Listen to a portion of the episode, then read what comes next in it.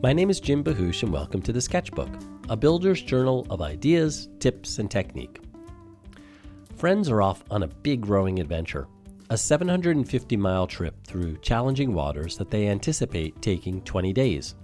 I was looking at a picture of their boat surrounded by all their food, clothes, camping gear, safety gear, everything they'll need for a self contained trip with no support. Once every three or four days, they'll need to find more water, but other than that, 20 days of life support was packed in dry bags ready to be snuggled into their two person rowboat.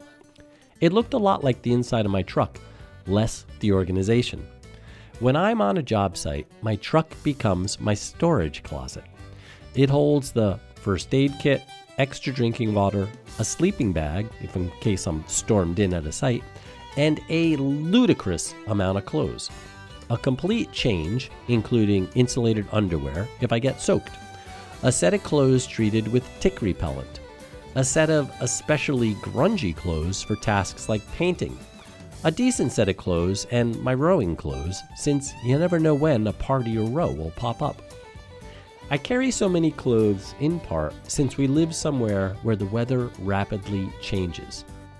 It's not unusual to go from insulated underwear, a wool sweater, and hat to shorts and a t shirt in the span of 15 minutes.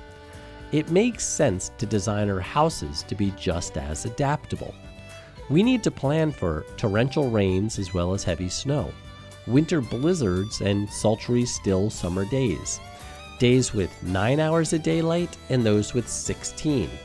It's a lot to ask of a house. Luckily, some basic premises cover a lot of territory. Insulate and air seal well. It works in summer and winter. Make sure your house lets gravity keep it dry by having all grade fall away from it. This gives rain as well as snowmelt a place other than into your house to go.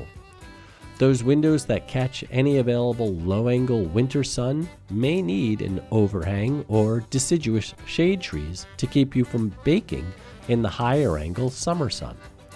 It's a lot to think of and can feel daunting. To help it be more manageable, try breaking it down to smaller bits and give each individual thought. Have something you'd like to share on the sketchbook? Send an email to info at weru.org with sketchbook in the subject line.